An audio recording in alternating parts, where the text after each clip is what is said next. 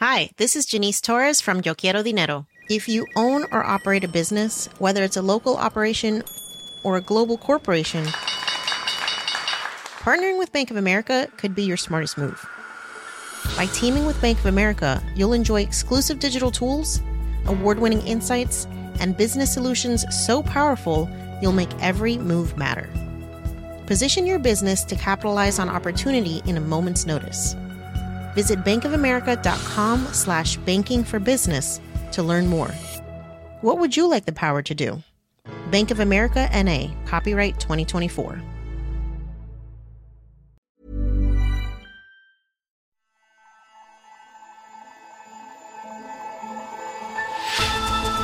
Hello and welcome to Economist Radio. You're listening to Babbage, our weekly show on technology and science.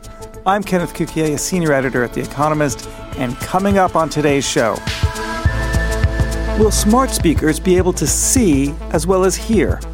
They're trying to make the device more aware so that it does more, so that it's more useful, but they're doing it in a privacy preserving way by not using a depth camera or a camera or video and the cyber guru Douglas Rushkoff tells us why he's disappointed with how the Internet Society has developed. You know, when I was a kid, hackers looked for exploits in systems, and now we develop systems that look for exploits in humans.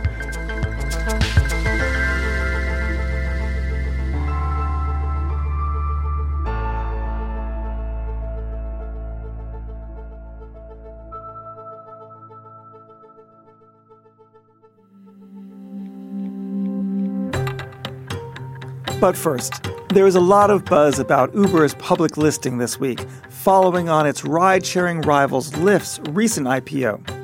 But are the rise of these services a good thing? A study was also released this week called Do Transport Network Companies, TNCs, Decrease or Increase Congestion? The study was by researchers at the University of Kentucky, and it focused on traffic in San Francisco between 2010 and 2016. And to answer the question, I'm joined by the lead researcher, Greg Erhardt. Hello, Greg. Hello. Greg, answer the question that you pose in your title Does it or does it not?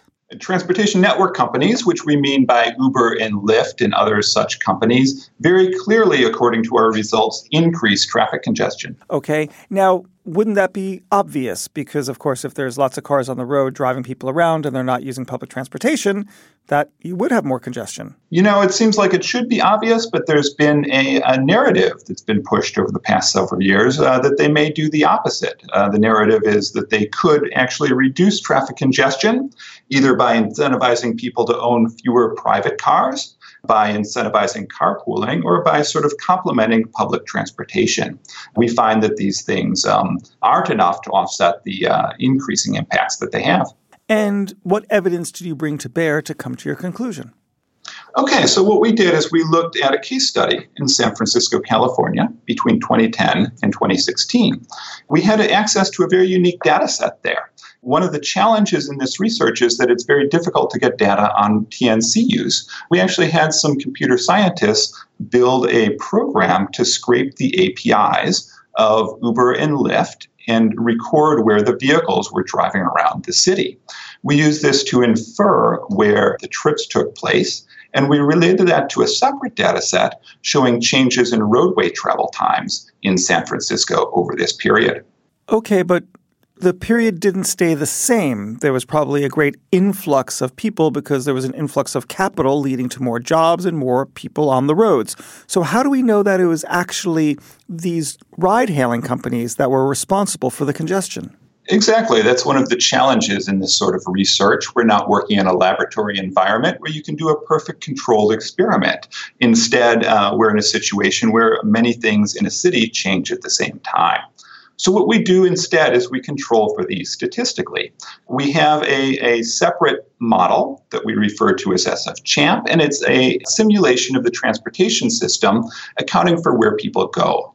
And that predicts uh, traffic volumes on roadways, but interestingly, it does not account for TNCs. And what we find is that when we apply this analysis, we would underestimate the increase in traffic congestion. And further, when we look statistically at this, and that, that, by the way, controls for factors such as growing employment, increased population, and changes to the transportation system. But when we control for those factors, we find that the increase in congestion is over and above what we ex- would expect from that background traffic. And further, that the increase in congestion is concentrated specifically in those locations and at the times of day where there's a high density of TNC activity. So, how much more congestion are we talking about? Okay, so according to one metric, vehicle hours of delay, which is essentially how much longer it takes you to drive relative to if you could drive the speed limit, that increased by about 62% between 2010 and 2016, uh, with more than half of that increase attributable to TNCs. That sounds like a lot. That's a lot. I've, I've been doing this a long time and I'm used to seeing small changes in the transportation system. This is a very big change over a very short period of time. Now, the TNCs, these companies, they're not happy with your research. They think it's bunk.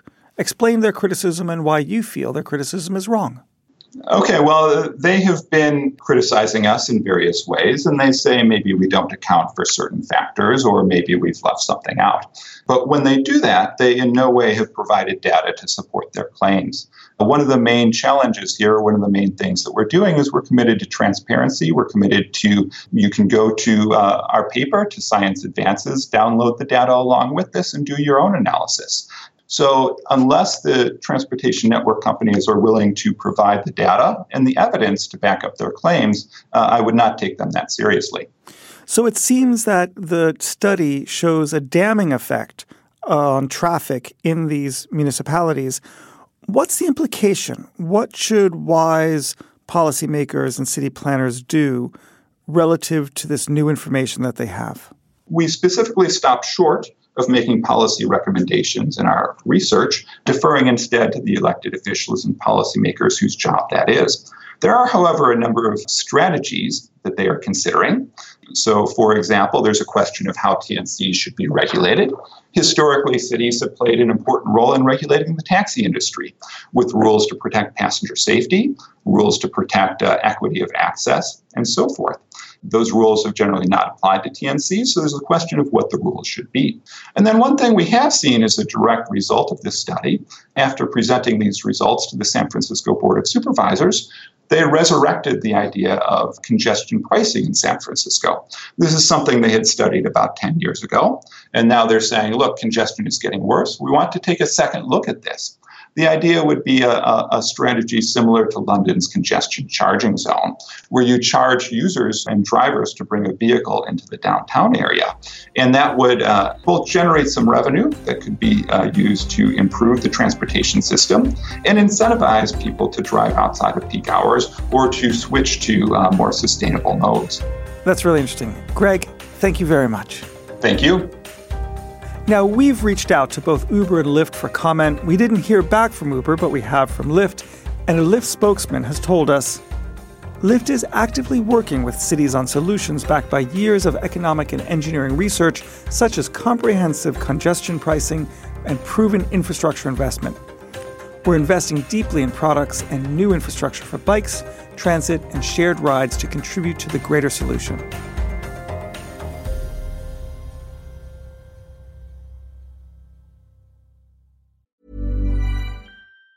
Planning for your next trip? Elevate your travel style with Quince. Quince has all the jet setting essentials you'll want for your next getaway, like European linen, premium luggage options, buttery soft Italian leather bags, and so much more. And it's all priced at 50 to 80% less than similar brands. Plus, Quince only works with factories that use safe and ethical manufacturing practices. Pack your bags with high-quality essentials you'll be wearing for vacations to come with Quince. Go to quince.com slash trip for free shipping and 365-day returns.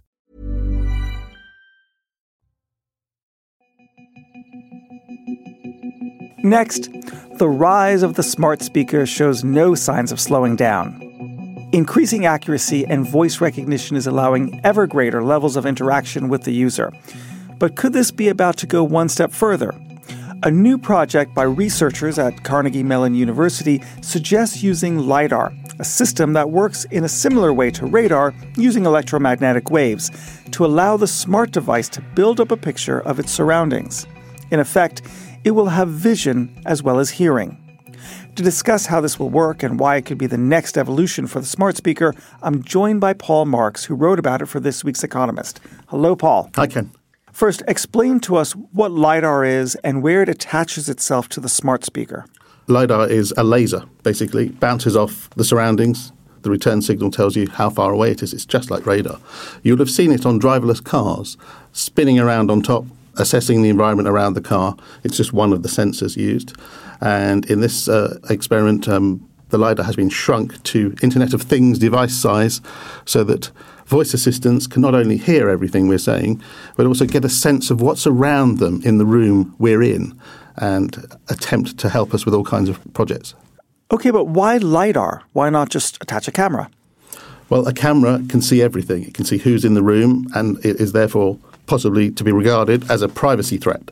So if you use a LiDAR and it's only using a laser beam about six millimeters high above the table. It's just sensing what's on the table and what's around it. It's not giving the voice assistant company a vision of everything in your room. So the whole point of this is that because voice assistants are regarded as invasive, let's give it a bit of visual awareness, but let's not give away privacy while we do it. So this very thin laser beam that can spin around the base of something like an Alexa. It just spins around invisibly. It's a, an eye safe infrared laser beam. You can't see it, it doesn't hurt. But it's just a six millimeter beam that washes over the surface around you and senses what's on the surface and who's around, how many people are around, not who they are. And the belief is that this is going to make the smart speaker more effective at being a smart speaker. Yes, it should be able to do much more for you. It should be able to suggest more things to you. For instance, I mean, you could you, it could help you with cookery say on the table where your Alexa is, you are you are cooking something, Thai green curry. It could recognise that you've got the right ingredients out and the right um, utensils and stuff to, to get on with the recipe, that kind of thing. And something else it will do besides sensing things is sense gestures. For instance, you, you could swipe and have that regarded as a control for something. So one of the things they've done the researchers at Carnegie Mellon is have it recognize when there's a smartphone on the surface and it turns the surface into a, a large music controller. So you just swish through your music just, just with a swipe on the table without having to poke at the screen. And do the researchers think that using LiDAR in this way will actually obviate the privacy concerns? 100%. They're trying to make the device more aware so that it does more, so that it's more useful. And they have got commercial interest in this, although they won't tell me who from. But they're doing it in a privacy preserving way by not using a depth camera or a camera or video. I talked to the University of Michigan, who've done research on voice assistant privacy, and they were impressed. They said this is good. This is the way to go, this kind of privacy preserving action. At University of Michigan, they've researched how people just resign their privacy to voice assistants. They, they don't know how to cope with it, so they just let it go.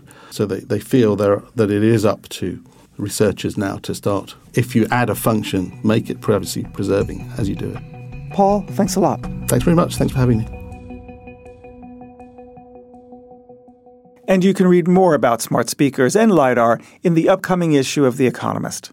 If you like our journalism, take out a subscription. Just go to economist.com slash radio offer to get 12 issues for $12 or 12 pounds. Finally, We've heard about how technology is enhancing the smart speaker and allowing us to travel more easily, albeit in traffic. But what about the human consequences? Is the technological advancement anti human and instead of enriching our lives, making us somehow less humane? One person who worries about this is Douglas Rushkoff. He is a professor of media at the College of New York and Queens, and he's the author of numerous books on technology and society going back 25 years including the book Cyberia in the 1990s, which was extremely optimistic about the Internet society. Today, he has reservations, and he spoke to my colleague Nick Barrett about them. Douglas Rushkoff, anything that we believe can satisfy us can frustrate us in equal measure. Do you think your frustration with the modern Internet was fueled by the excitement and enthusiasm you had when it was starting out? In large part, yeah. You know, from the beginning, I felt like there's this. Uh, there was a window of opportunity to use the internet to really imagine very new constructs, new ways of doing culture, business, education. And we ended up really using the internet to reinforce some of the kind of the worst features of our society, you know, and, and the worst aspects of capitalism and growth based business.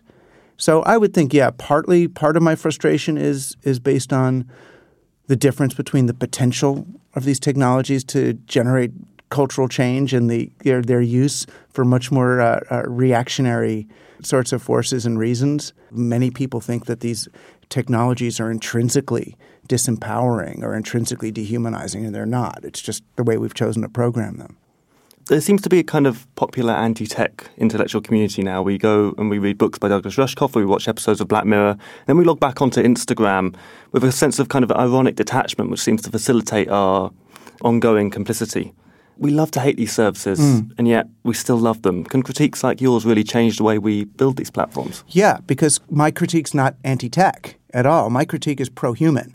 You know, and I feel like, you know, I look at movements like, say, the humane technology movement that's in Silicon Valley now, and that's a bunch of a bunch of the people that developed some of the most heinous addictive technologies consciously. See the results of what they did, like the people who developed the streak feature on Snapchat that addicts, you know, 12-year-old girls to they're having a conversation every day on this thing, whether they want to or not. That they started this thing called humane technology. And the orientation of it feels wrong to me, as if we're going to make technology treat people better. You know, so it's as if people are like cage-free chickens and we're going to treat them nicer on their way to the slaughter. We'll treat people nicer as we extract their data.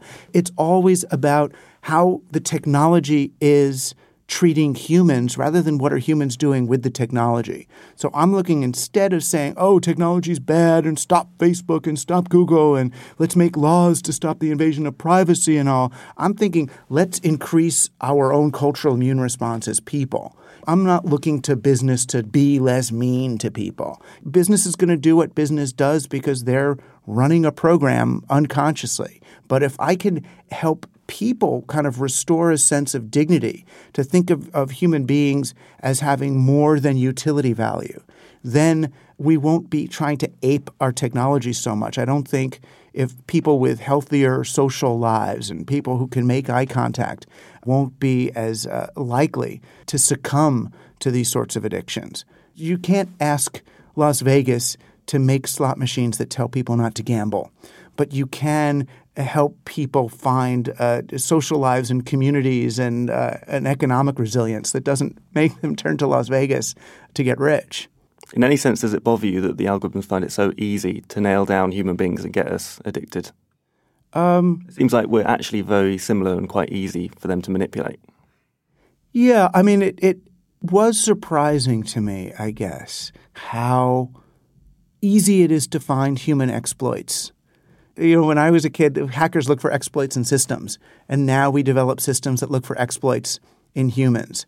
And I guess it surprises me the same way I'm still surprised when I see, you know, a hypnotist pull someone out of the audience and get them to act like a chicken or do something. I'm thinking, kind of like never believed in hypnosis in a way. I always thought the person is just, why are they doing that?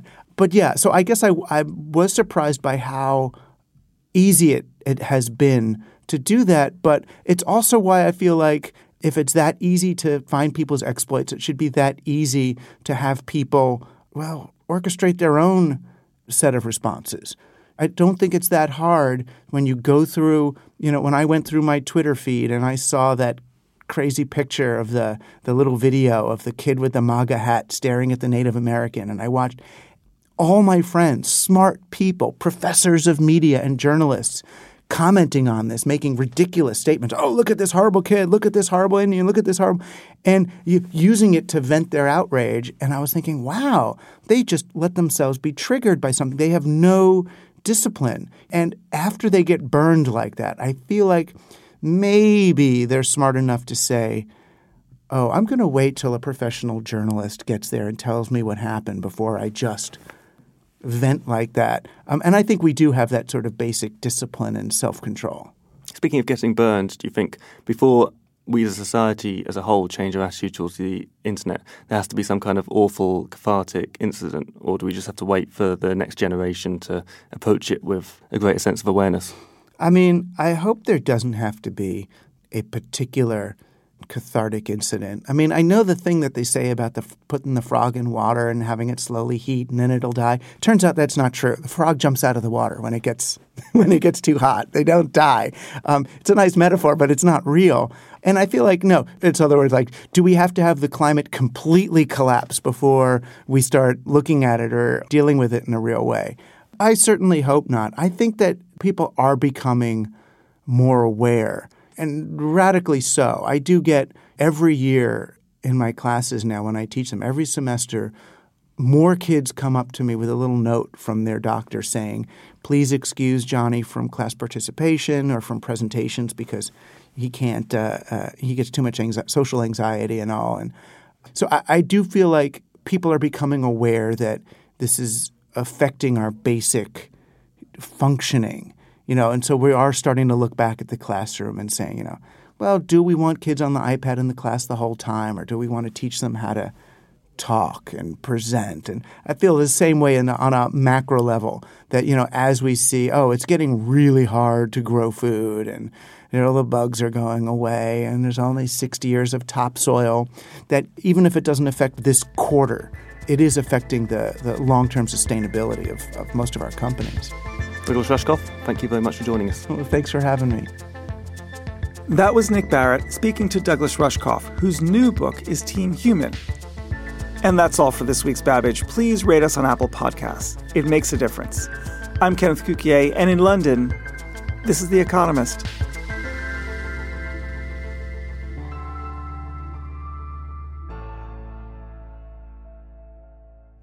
Cool. Best interview I've ever heard in my entire life. Wow, did you hear it? my job. How's it going? He is better than you. Tell me about But he's young and smart. What can you do? I used to be in his work too, but then something happened.